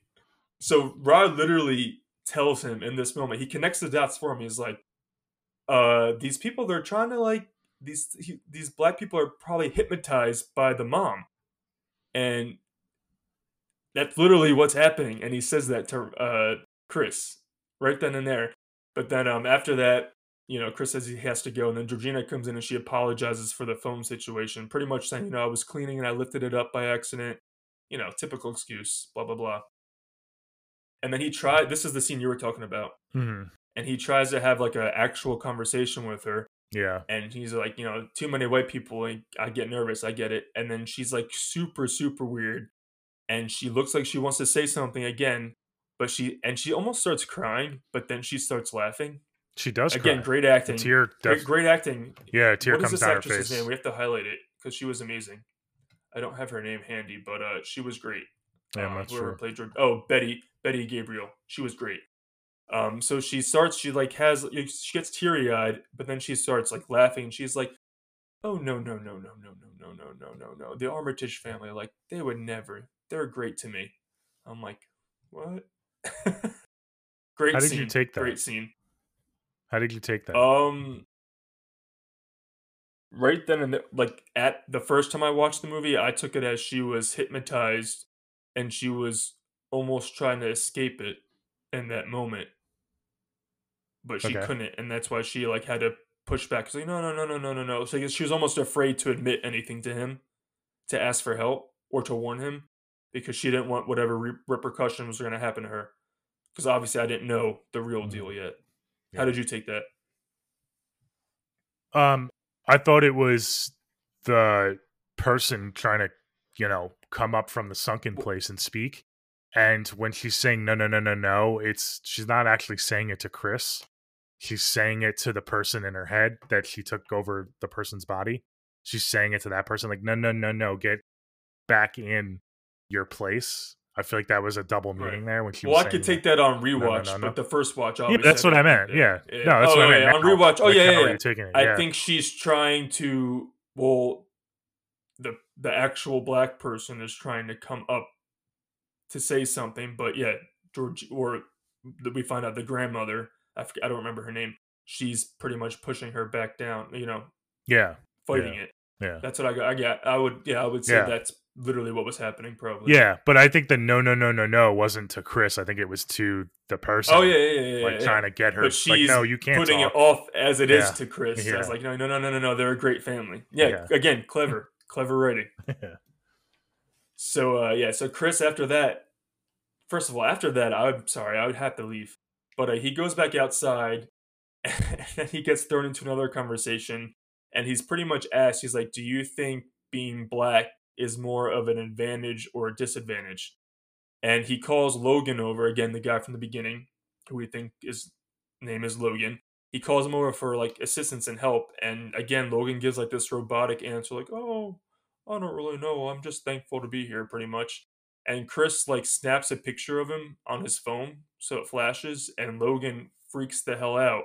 And it's almost like he comes back too, and he yell, he starts screaming at Chris to get out. He says "get out" like a bunch of times, like "get out." Well, he get does. Out, it's not out now." almost. I think it Literally, is he the inner. Yeah, He literally says it's, that. Yeah. yeah, it's Andre. Yeah, we could say it. Yeah, So right, it's Andre. Andre is the actual person. is the actual um, person they- from right, the first scene in the movie. the opening. Right, Yeah. we don't. I, I didn't after- realize that at first. Um, Oh, really? did you know it was him from the moment you saw him? Because he's so clean. that he was the guy from the opening scene. Yeah. Oh yeah, I knew. Yeah. Oh, you knew. I'm not very good with faces like that, especially when they change. You know, Okay. the complexion and he shaved his facial hair, so I didn't pick up on that right away. It wasn't until like a little later on. I was like, oh wait, that's the guy from the first scene. Okay, that makes sense. yeah, I got it right away. yeah. Yeah. Okay. Um. So after that, uh, he's taken into Missy's office, and they close the door. So obviously, he's put back into his trance in that scene. Yeah. And uh, you know, he comes back out. He apologizes to Chris. He's like, you know, I think it's time for me to leave this party, pretty much. So then Chris is like, I gotta get the fuck out of here and go for a walk. So he goes for a walk with Rose, and um, as they are having their sidewalk, Dean, the dad, and the rest of the party, they look. They're like sitting by the gazebo, and it looks like he's instructing them. And like, I would say, it looks like they're playing bingo. But Well, he says the reason they go for a walk is because the dad says the most ridiculous, unappealing thing. He goes, Oh yeah, yeah, yeah. "Why don't we get this party started again and have some sparklers and uh, let's do sparklers and bingo?" like what? He's so like, yeah, that was obviously code for the daughter for Right. Rose to like get him out right, of the get him out. party. Right. So like he picked the like the two lamest things possible, sparklers and bingo, so she can say, "Oh, okay, let's let's go for a walk. We're gonna go for a walk." Right, right, right. So on the surface, he just thinks she's trying to save him from sparklers and bingo, but obviously that was planned. so so as they're uh, you know doing their walk, we again we think they're playing bingo, but we get a zoom out and we see this big picture of Chris in the front, and we it's revealed that they're pretty much auctioning him. Yeah, it's a silent And auction. Yeah, crazy. Jim Hudson, the blind guy who Chris met a little while ago, he wins the auction. Uh huh. So um, then we cut back to Chris and Rose, and Chris is pretty much telling like, "I need to go right now." You know, he lets her know, and then he he does like divulge finally what happened to his mom. He goes, "I feel guilty because my mom, she actually initially survived the hit and run, and he didn't do anything, so she was left for dead." You know, while he was watching TV, she didn't die right away. So he's thinking if I didn't leave her to die on the side of the road, you know, I could have helped her. She pretty much she died alone on the side of the road. So then he tells her this vulnerable thing, and then Rose comforts him, you know, and makes him feel good. And he's like, All right, I love you. I want you to leave with me. So she knows, again, she knows how to get to his emotions Mhm. because he's confiding in her because he still trusts her at this point, which I don't know if I would fire him, but whatever. He still Yeah. does. And, you know, he's like, I love you. Thank you for like listening to that. And then he's like, I want you to leave with me. This was So- one of the first big red flags for Rose in this scene because he says, I want you to leave with me. And she's hesitant. And he goes, I'm leaving either way, with or without you. And she kind of, it's a pretty dick move. She like uses the fact that he just um talked about his mother and how he didn't like, like, he left his mother on the side of the He road. feels guilty. And she goes, Yeah. "What are you gonna Yeah. leave me? Like, you can't leave me here. Like, that's Right. so unfair. Like, what the f- what a fucking bitch. Like, you She's like feeding into, she's feeding Yeah. off of his trauma. So manipulative, like, "Oh, yeah. leave me. yeah. So that was like one of the first instances where I was like, "Whoa, Rose, like, what the fuck? Like, you're gonna like stay and make the guy leave on his Right. own and make him feel guilty about leaving you? Like, it's it's your family. It's your fucked up family. Like, why is that so bad that he wants like he's not leaving you in the middle of nowhere. Like it's literally your You're with your childhood home, like with your family. So I thought that was fucking and you can weird. and you can also tell how manipulative she because once he tells her that story, she she right then and there she's like, "How can I use this Yeah. for Oh leverage yeah. for me?" And he he unfortunately gives in and buys it and like well, says because "All he doesn't want to leave anyone because Exactly. He gives in because of his what happened to his mother. He said, "All right, I'm not going to leave you like I left my mother." Pretty much. Yeah. right, he's like, "I love you. So- Please come with me." But us And as an like, audience, "Oh, we can see too." through that. Yeah. Right. Well, some people didn't though, because I saw it in the theater, and a lot of people, when there's a reveal, they were like, "Oh." The reaction to that reveal was great, but Oh, yeah, so it was still a good reveal, but that was one of the big red Yeah. flags where I was like, "Oh, maybe she's not like a great person." yeah. So um as they, you know, they're they're arriving back at the house, it's getting dark out. The party's wrapping up, everyone's leaving. And as Rose and Chris arrive back at the house, like they're her immediate family, like her brother and her two parents are just like staring at them so creepily as they're walking back in the house. Mhm. They don't say anything. And I'm just like this is this is the night.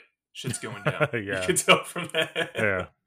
So Chris is packing up and he sends a picture of Logan, you know, Andre, to Rod. And then Rod calls him immediately immediately and he says, That's not Logan, that's Andre. Yeah.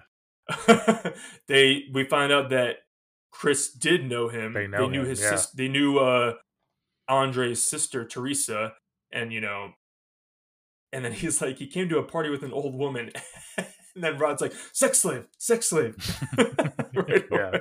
it's so funny and he's like you need to get the fuck out of there man so Chris's phone dies right then and there and he's really panicking he's like frantic and he's like Rose get your fucking bag get the keys we gotta go so Rose like all right let me go get my bag so then as Rose leaves, we see there's conveniently a door in Rose's bedroom open. It's like a mini mini closet, like escape door, like escape hatch room.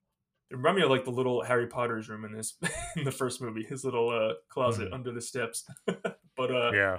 so he notices the doors open, obviously on purpose, and uh, he finds this case with pictures of Rose and numerous black men, like, and they're like in romantic positions. Like she's been da- she's dated other, black men. That's what Yeah. it looks like. A when lot she told him, of other right, a guys. lot, not like one, not two, like it was like four or five. Yeah. Well, Yeah. we see at least I'm, like I'm five or exaggerating. six, I'm yeah. exaggerating. Yeah, yeah, I'm exaggerating. but uh, so it's like, all right, she lied about that. She so lied. right then and there, if you didn't know, oh, you have to know that she's. And then But the big reveal thing is reveal so was Georgina and this? Walter. You see the photos of them. Yeah. Yes. Yes. You see the photos of Georgina and Walter, and you're like, okay. But we don't know who's implanted in them yet. Yeah. So yeah. uh, oh no, we don't so- know anything at this yeah. point. Like with the procedure So- and stuff. Yeah. Right, right, right. We don't know anything about the procedure. I So thought Chris Rose was good. in- So yeah. Rose comes back in and he uh Chris plays it cool.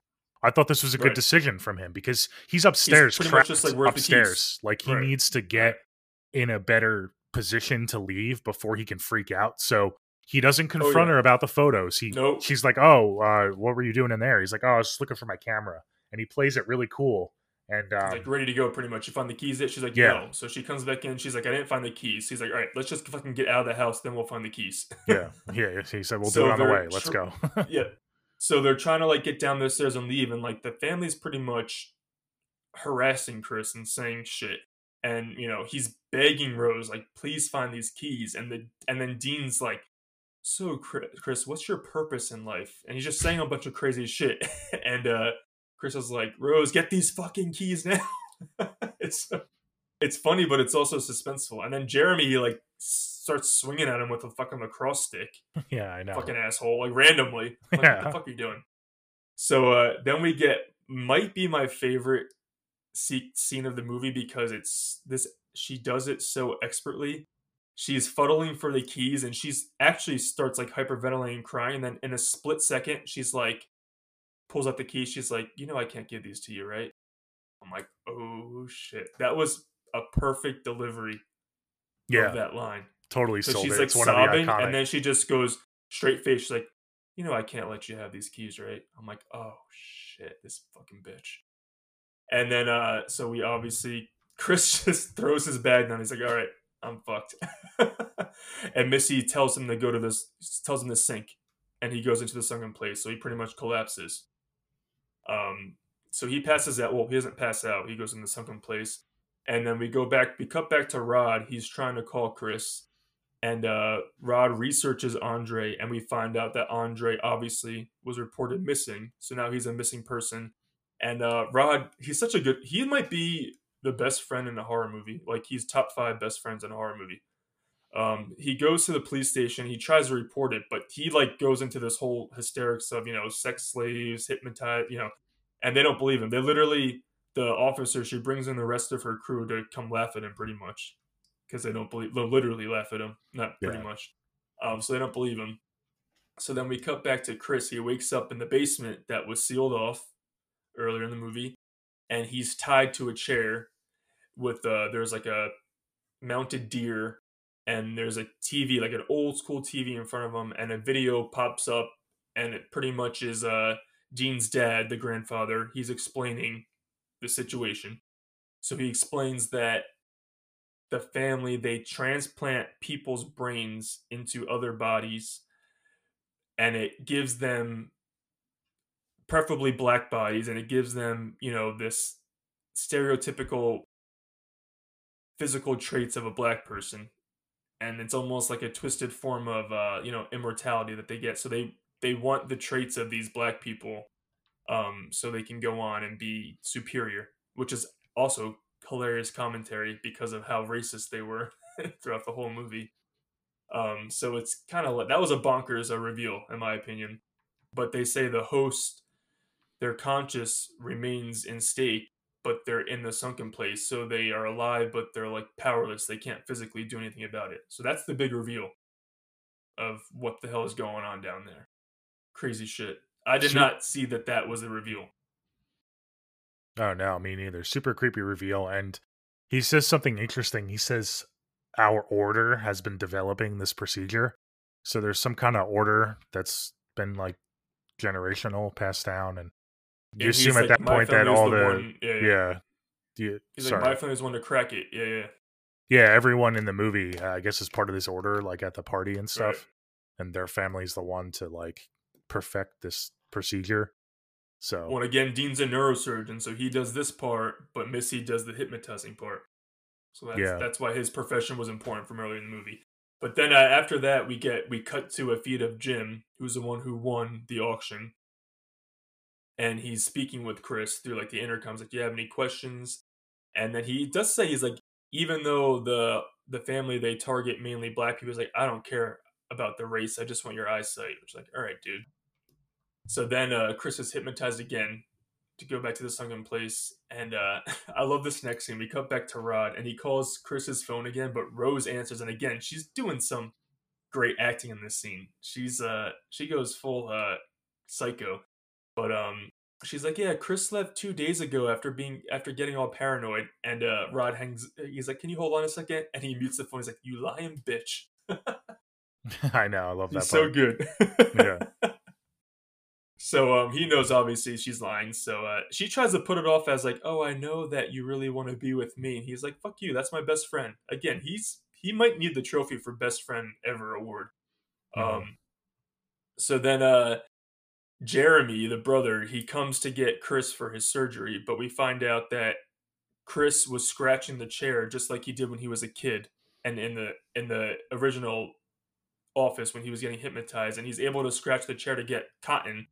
So he put the cotton in his ears so he wasn't hypnotized and he's able to uh he blocked that hypnosis trigger and he uh bludgeons Jeremy with a ball. I'm assuming you enjoyed this scene when he uh, just pretty much whacks him in the head a bunch of times. Yeah, that was a good scene. That was cool. He's fighting back. I love a fighter. Yeah. Um, I saw some interesting so, commentary yeah. from Jordan Peele. He said that uh, it was not a coincidence that he picked cotton to free himself. Yeah, like yeah. the irony oh, of that. You just said it right there. Of a black guy cotton. picking yeah. cotton. Yeah. Yeah. So he, he def- Again, that was definitely genius. intentional. Yeah. Oh yeah, hundred percent. Love that. So obviously, uh, he knocks Jeremy. Well, I don't know why he didn't hit Jeremy more, but Jeremy, we think he's dead, but you know he's unconscious. So then, uh, we get Dean coming in to take Chris for the surgery, but Chris impales him with the antlers from the deer that was mounted on the wall. No, so he, he doesn't. He doesn't. Yeah, no. You first you see. Um, so their planning was pretty poor. they should have got Chris in the surgery room, like No, because now they just have a Because gym station ready he's to go. operating on on Jim at the same time that yeah. Chris Well, is supposed to be. his like. yeah, but he's not in the same room. I don't know why Chris No, no, no. wasn't in the operating room yet. They should have like he should have helped his son with Chris and then I had the two because he's still to bodies. get hypnotized. He's still to get hypnotized. Well, yeah, that, exactly. uh, like make yeah, sure he's yeah. hypnotized and put him on the operating table. Like very Yeah. poor planning. I don't know why they did it. Like like were they in that much of a rush? Like stupid. So anyway, yeah, he opens up Jim's brain and cranium, and um, it's that not until cool he scene. realizes that the uh, Chris isn't here yet, that the son is taking a while, that he goes into the hallway to look for Chris. He's like, "What the fuck's going Then on?" he gets the antlers. He gets Yeah. he gets impaled super quick. There's no fight. He just pretty much impales him right away. But when he impales him, he knocks over a candle, which sets fire to the operating room Mhm. that Jim is still sedated in. So you know, Jim's yeah, and "Gone." again, um, this is the one nitpick I wanted to touch on. I'll I'll I'll talk about it now. There's a candle in the operating room, so it almost seemed like it was some sort of ritual that they were doing. yeah, And again, it plays on what the grandfather said. He said our order. So I don't know if it's like Right. some ritualistic order, um, you know, spiritualistic um religion that they do, but why else would there be a candle? You know what I mean? I- like in the I mean, operating I room. kept it simple. I was like, it adds to the hypnosis vibes, the seance vibes. That was my simple explanation. Really? Like, yeah, but that, that kind of it. goes into my nitpick. I, I wish we got uh, that a little bit uh, fleshed out a little bit more. Um, I would I would love to see a prequel movie of the Order Okay, like and- the and all that of the and the history and yeah. stuff and what this Okay. ritual is and stuff. And uh, yeah, I I just it was creepy the See- fact that we don't get a lot, but like they kind of touched on it and you like it left me wanting more. I was like, oh, We got- I that's think, interesting. In my opinion, that explanation video was more than enough because we literally found out the, the nitty gritty details. And once the action started, like I didn't want to take a break. I just wanted to keep put the pedal to the metal because pretty Mhm. much the last after that it's just nonstop him trying to escape. Yeah. Well, no, I Um, mean the whole layout of the movie and the third act was fine. I don't have an issue with that. I just I'm a type of guy who likes to dive into these, you know, uh settings and plots and when I get little like hints of something, I kind of wish it was explored a little bit more because again, I'm going to say this almost every episode, I'm a sucker for like good villains and stuff. So anytime you get like little hints about the motives of villains in these horror movies, like I want that to be explored more. So I don't necessarily think it should have been in the movie because, like you said, it's it's a great movie and the pacing is fine. But maybe like do like a prequel movie would be really fucking badass to kind of explore that and stuff. Like the, when the grandfather was younger and like trying to develop this and you know more about the cults or the order that they call it and what they are and if they're like satanic or like Illuminati. Like I don't, I don't know. Right. Yeah, why they do black people. Yeah, Jesse so Owens. That's uh, that's uh, Dean's death scene, and then uh, you know, so Chris is escaping that area, and he goes upstairs, and Missy attacks him, but Chris stabs her like and kills her right away again. I think it might be a shot to the eye. We don't really see it, but I think he stabs her in the eye. And uh, then he's attacked by Jeremy again because Jeremy didn't die. And this is my favorite part. He overpowers um and kills Jeremy. He pretty much just stomps nonstop on his fucking head, Mhm. kills him. I love that part. Yeah. Um, so then he's escaping the house on the way out. He hits Georgina, and we are revealed that Georgina is possessed by the grandmother, Marion, and he knocks her unconscious. But he feels bad because, again, his guilt is overtaking him. So he From his takes her and carries her to the car, Yeah. but she awakens and she attacks him. And then, you know, in their struggle, he crashes and Georgina's killed Yeah. and then um we see Rose, she's armed, and she comes out with Walter, and he's possessed by the grandpa. So, uh, and I love how she's like, "Come on, grandpa, let's go, let's do it." yeah. It's so funny. So Chris, he's actually smart. He's a smart final guy in this scene. He uses the flash on his phone to kind of like um get knock Walter out of it. Mhm. So Before we get too far, we forgot to yeah, mention like yeah. one of the more iconic scenes. Uh, Rose upstairs in her bedroom with the Froot Loops and the Oh milk. yeah, the first of all, what a don't know how you fucking crazy bitch. that. Yeah. She's putting. She's not even eating cereal. She has a bowl of Froot Loops dry and then a glass of milk next to her. Crazy bitch, right there. You how do you not just have? and she cereal? drinks milk Well, out of a straw, and she takes one Froot Loop and doesn't even eat the whole Froot Loop. She takes a Oh, bite of half and- of it. Yeah, And by the way, she's also researching like NCAA basketball players to be the next victim. the next victim. Yeah. I, I thought it was kind of funny. I think I, I saw a YouTube video of uh, Jordan Peele going through like different fan theories, and there was one like crazy fan theory. I think it was just a case of someone looking too much into this movie. They were saying like, is it like does she separate the milk and the Froot Loops because she's separating whites and colors? And Jordan Peele was like, "No, you're No. wrong. Like that's totally not. all- if anything, she would want to mix them." First of all, and he said, "No, it was literally like we just wanted to have like a scene where it really conveyed how psychotic and crazy Rose is." I, Yeah, I was gonna say that's I got I, I said psycho bitch. Once I saw that she like Yeah. separated the milk in this cereal, I'm like, oh, you fucking Yeah. crazy bitch. yeah, she's but, listening to um, music and like looking up her next victim. Yeah, it's so creepy. Yeah, she's crazy. But Uh, yeah, so we'll get so back. after Yeah, that, back to Walter. So he uses his flash on his phone again because he remembers that that worked on Andre.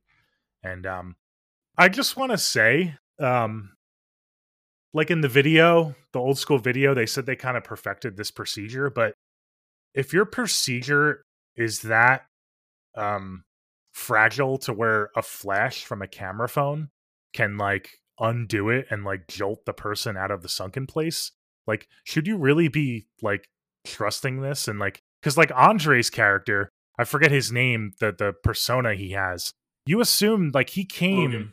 to the party with his older wife so you assume that he's been in that body for i would safely say at least a few weeks if not longer maybe like a year i don't know like a long time. So like they're trusting this procedure where like what what would happen if a camera flashed while he was at home? Like he would just like fucking go crazy and go to the cops and like i wanted more like you know that's one of my nitpicks like okay say a camera flashes in front of Andre, is he permanently out of the sunken place now? Or is it like he's only out of the sunken place momentarily? Because when it happens at the party, they have to take him into the other room and the mother has to kind of do her hypnosis again, I assume. So, like, does he have to go there every couple weeks to get like rehypnotized to keep the bond strong? Or is Oh, yeah, it like def- She permanent? definitely has to continue to. You think so? Because even in- yeah, I think so. Yeah, like I would have liked to know a little bit more details on that. Like if a camera flash is the only thing that's stopping these people from escaping, like that's not a very concrete solution. I don't know. Like that could get them in trouble pretty quickly. Well, they said it's taken generations to figure out just this step, so Yeah, still figuring that shit out. yeah, I think they jumped the gun. They got a little greedy. And that was their downfall.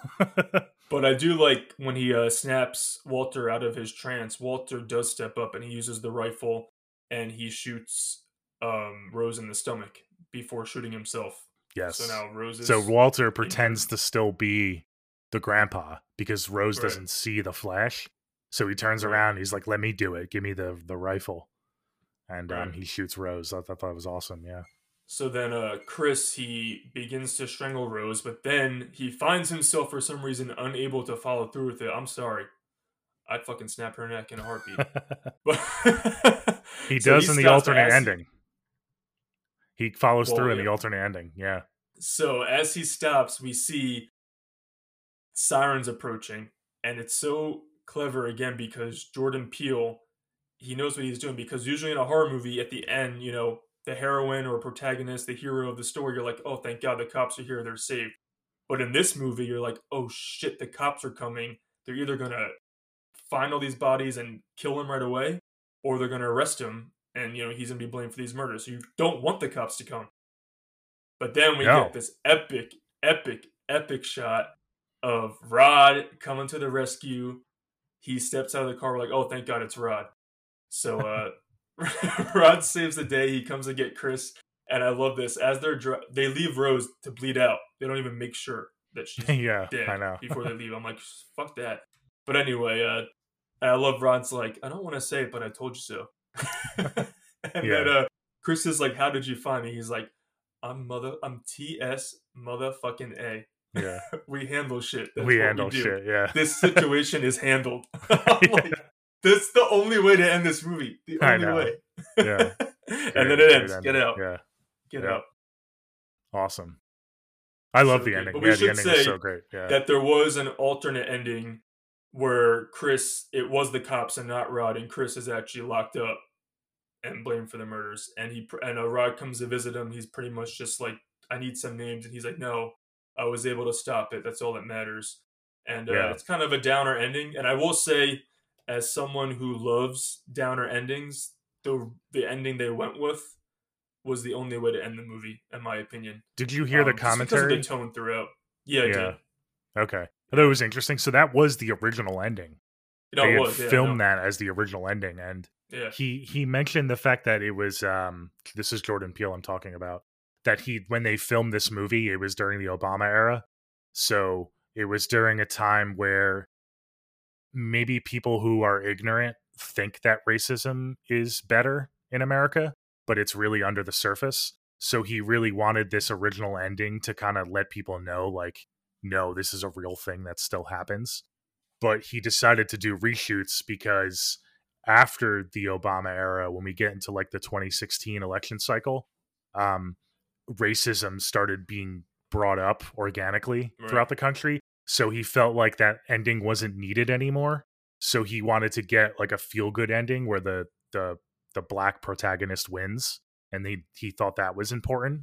So I love that he um, was looking at the times in you know real time and adjusting his movie based on what he think you know society needed i guess in a way i thought that was that And he really was like, cool. after all Chris went through, he needs to have a good ending. Because when I saw it in the theater, everyone, when they heard the sounds, they're like, oh no. But then when you find out it was Rod, everyone would literally cheer. They're like, thank God, because we're rooting. we love Chris so much. Yeah. We want him to win. We want him to get away. We want him Yeah. to get out.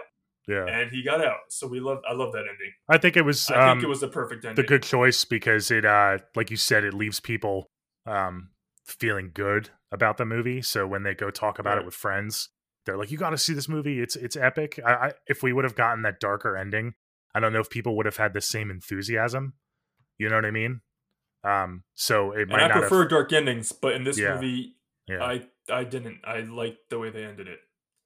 I love Awesome. the way they ended it. all right guys so that's get out any uh any final thoughts on the movie before we get into our never split up moment and our score Uh, I think it's a great movie. Like I said, it's a fun, entertaining, creepy movie that has relevant commentary. Jordan Peele knows what he's doing. it's it's so solid. It's not the scariest movie you're ever gonna see. Um, like you said, it's pretty accessible, but the writing for for a first time director, especially in this genre, man, like he just hits it out of the park. oh yeah, The writing, the direction, the acting, the cinematography, the score, like you mentioned, is just all top notch. And uh I hate the term elevated horror too. Um, because it, it's it's trying to demean the rest of the horror. And it, it like you said, it gives critics an out to like to like a horror movie and not feel like they're dumbing down their tastes because they call it elevated horror and it's just it's a horror movie, man. Just say you like horror. to- Say horror's yeah. good. Exactly. Yeah, No horror's what kind of allowed to have good acting and good direction without you having to like call it a different thing. It's no, it's horror.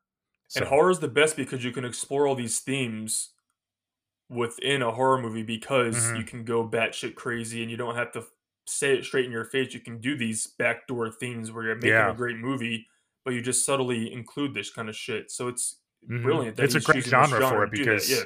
The horror elements help accelerate those themes. Right. So it's great. Yeah, we And I, talked I about don't think we mentioned on- it, but uh, this movie's paced superbly. Yeah, It goes by like so swiftly. Like yeah, wow, it's great. yeah. Which is what a horror movie should be. Oh, great, yeah. Yeah. I mean, pacing. I mean, uh, it's important in every genre, but especially in a horror movie to keep Right. that tension and keep that It mystery and builds and suspense. builds, and then builds. it just goes nuts. So in the end. But yeah, so great, great, great movie. I love this movie so much. I think it actually was my favorite movie of 2017 when it came out. I think this and it were like neck and neck. Okay. Yeah, I'd have to go back and look at all the releases, but it's def- definitely up there for me. It might be one of my favorites too. So let's get into our never split up moment. Uh, again, I won last week's poll for the first time, so I get to go first. So oh, I'm wow. excited this to, a, to go this first. First. yeah, yeah, literally. And um, I have a I have a unique one. So it's not um it's not Chris I'm talking about here. Not going with Chris. Oh. It's our first protagonist of the movie. It's Andre. Andre. And it's it's not the first scene of the movie either. It's Andre during the party scene when Chris flashes his camera at on at Andre and Andre comes to the surface and that's when we okay. get one of that iconic scenes where he says get out, get out, get out and he right. freaks the fuck out. Dude, I I kind of said it before. We assume that he's been in that body like it didn't just happen yesterday. He's been in that body for quite some time now. So he's had time to think this through. Much like what Walter did at the end of the movie, it kind of confirms my moment because Walter played it smooth.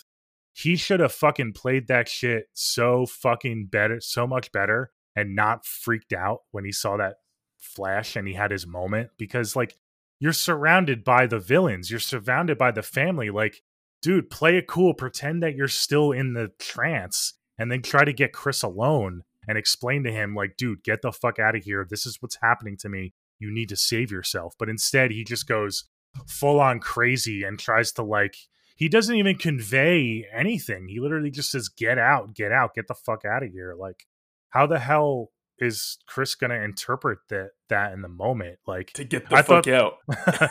yeah, but like, like it was such poor planning. If I was in the sunken place, I would have thought that out so much better. Like if I got my time I'm going to not only to save Chris, but to save himself, right?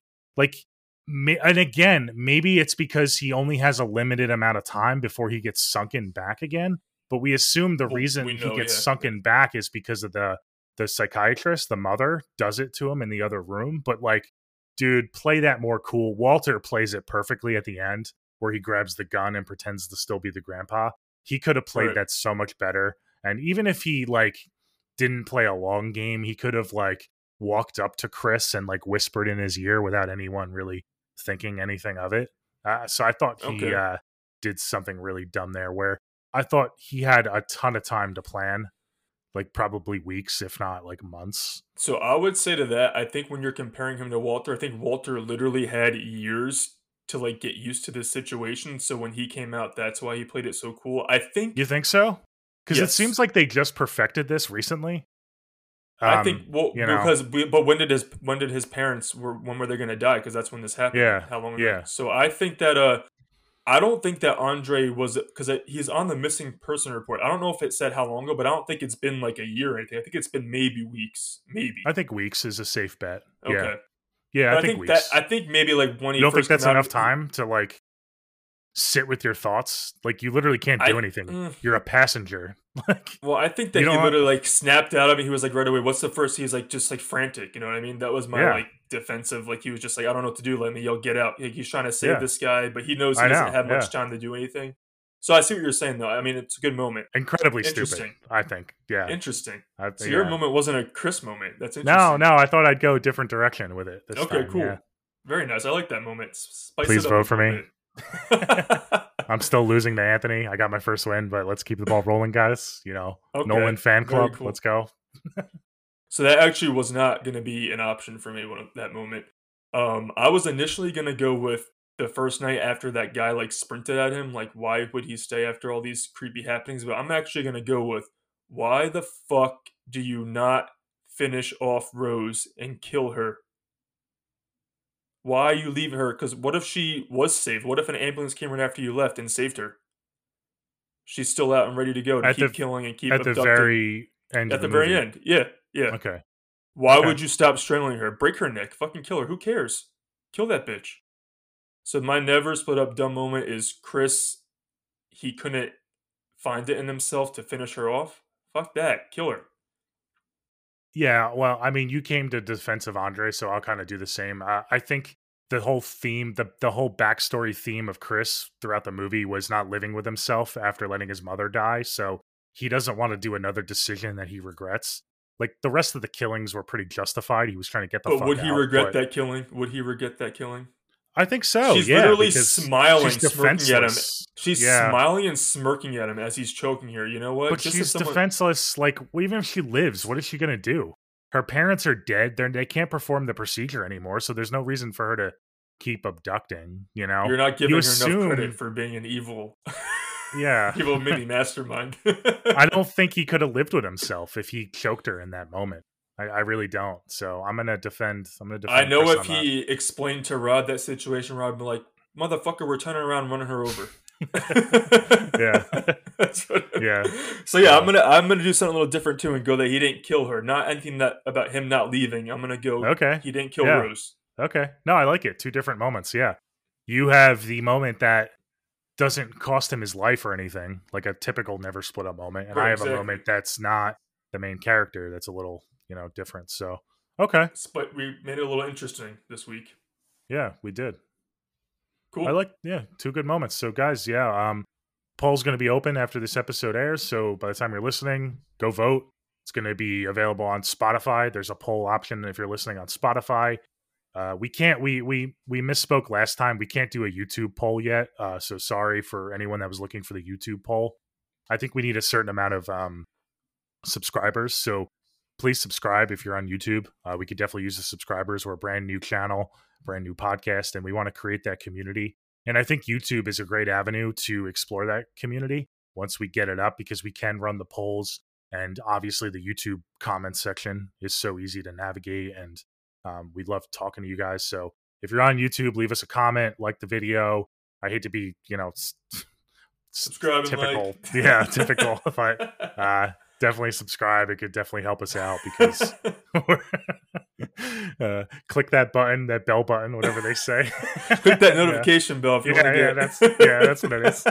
yeah, no, guys. Uh, but we just appreciate you guys listening. Uh, uh, we really appreciate it. So uh, we're not done yet. We're gonna get into our reviews now. But Oh, and uh, make the sure poll, you the poll is going to be on Twitter, Twitter, too. Instagram I to eventually. We can only do an Instagram story, but go try Yeah. to vote on Twitter. We like the interaction and we like to see your votes. We want to. We don't know your Yeah. never split up moments too. You know, let us. We know. post a lot on Twitter, so Twitter's another great place to interact with you guys. So definitely follow us on Twitter. It's at Never Split Up Pod on Twitter and on Instagram at Never Split Up Pod. So definitely go on there, and uh, we want to hear from you. So why, why don't we get into our uh, reviews? Uh, I went first last time, so why don't you uh, Okay, you? take this one? Yeah, Okay. I mean, this movie, this movie is fantastic, especially like I said for Jordan Peele's first feature film. I really love this movie. Ooh, this is gonna be hard for me uh, because it's also like it's recent too, so I haven't been able like some of my favorite movies I've sat with for you know twenty plus years. So I'm gonna say, yeah. uh, I'm gonna give this movie an eight point six out of Oh, 10. okay, okay, very respectable score. Yes. I was I was expecting you to get into the nines. Just Yeah. because it's not an all like nines for me, it's like they're gonna be some of my all time favorites. I mean, this is a great. Yeah. I love this movie so much, but it's not Mhm. like in my top twenty horror movies of all time or anything. You know what I mean? But Yeah, it's a great, great, great horror satire filled with a bunch of commentary, and I love it. I mean, eight point six is nothing to sneeze at. Okay, great, awesome. Um, yeah, I I'm gonna say the same things. It's not an all timer for me. Again, I said uh, I my initial viewing was was good, but I feel like it got hyped a little too much. I wish I saw it opening weekend. Um, I, I don't that remember the great. crowd. I don't remember the crowd so much. Maybe uh, I had like an like forgettable crowd, and with a better crowd, it would have been better. But um, I, I like this movie more and more every time I watch it. If if I would have given this movie a review or a score the first time or the second time, I would have said like probably like around an eight. But again, it's climbing. So yeah, I'm gonna give this movie an eight point six as well. Eight point six. Yeah. Cool. I actually had that number before you said it, so I'm not copying you. yeah. For anyone, you know, I no, because I, know, was thinking, I was like, do I go higher? But then Yeah. I'm like, it's not a nine for me, but it's not no. below an eight point five for me either. It's like Yeah. right in that. It's teetering Yeah. on like almost perfection line for me. Mhm. Yeah. And we uh, we do have to start getting into um like looking at our previous scores I have on my other Yeah, I should here I'm gonna. to I'm see gonna start where- having mine up. Yeah. these movies stack up and like you know i don't have a lot of uh, movies in the eights but i have like krampus is an 8.5 or i'm sorry krampus is also an 8.6 so Oh, krampus executes what they do perfectly but th- it's such different movies that like compare these two. Get Out is just as good in its own way. So Right. I think eight point six is fair. Yeah, Okay, cool. awesome. Same score. yeah, that's twice now we had the same score out of All ten right, so episodes. that was that's Get Out. What do we have going on next week? Next week we are finally. It's taken eleven episodes, but we're getting into our our roots of our of the name of the podcast. We're getting into really our first slasher franchise. I would say. Yeah, we're covering the uh we're covering Chucky, guys. We're gonna cover the original Child's Play. Super excited for that one. Yep. Yes. And if uh, you haven't seen 80s it or you need to watch it again before the episode, it is available on HBO Max. We just confirmed that. So definitely check that movie out on HBO before next week. or buy the Blu-ray like me, I have like endless copies. yeah, that'll be an interesting one. I don't know um, if I've seen every single Child's Play. I, I seen have, at least four of them, but uh, I get lost on that franchise. Um, okay. I I, I that'll really would love, love to sit down and watch all of them, kind of like over a weekend or something. But uh, you have to. we're not gonna we're not gonna cover these back to back, guys. Um, we're we're probably gonna cover Child's Play and uh, cover a few more movies in between because we don't want to burn ourselves out on one franchise. And I feel like Yeah. it gets stale if you just keep doing the same franchise back to back. So we'll split it up a bit, and uh, we'll start with the first one and just go from there. Yeah. Do you want to announce our second movie? We we actually have two movies lined up, so we can announce uh, another movie that's going to be coming out in two weeks. Yeah, so we try to plan a little bit ahead this time just so we can plan out all of our viewing uh, schedules and everything. So, not next week, but the week after Child's Play, we are actually going to be covering a movie that was in my top 10 of 2022. So, again, make sure you check out that video. I had a lot of fun recording that. And this is was towards the upper part of my list. This is going to be The Menu, the brand new movie from 2022. Yeah. Um, I don't want to say too much about it, but again, this one's also available right now on HBO Max. If you haven't seen it yet, check it out so you guys can interact and give your thoughts when we release the movie. I believe it's also coming out on Blu-ray next week. So either way, just make sure you check it out before. Oh, you know, perfect. two, yeah. So the next two weeks it'll be everywhere. So check that out. I cannot wait to talk about that one. Obviously, showing my hand a little bit, I adored that movie because it was in my top ten. Yeah. We don't know what no one thinks about it. Um, he saw it after we recorded that video, so I can't wait to get into it. Yeah, it just uh, released on HBO last week, and that's when I watched it. So I have watched it by now, and uh, a lot of people are talking about this movie because it's now in streaming. So it's uh, it's getting a lot of hype and, and stuff. It was on a lot of people's top ten lists, so I, I'm excited to cover it. Yeah, you'll you'll get my thoughts. I haven't played my hand yet, but I have some thoughts on that movie, and I'm excited. But okay. again, first things first, we're going to cover Child's Play next week. Really excited for that. Get into some uh, fun, you know, 80s doll slasher. slasher. yeah, 80s doll That's going to be a slasher. hard movie for me to rate because that movie was part of my childhood. really? Okay. Yeah. Yes. Awesome. Great. So, yeah, thanks for listening, guys. Uh, again, you can catch us on Twitter and Instagram at Never Split Up Pod. Please follow us and uh, vote in our poll. We love the interaction. Any final thoughts, Anthony?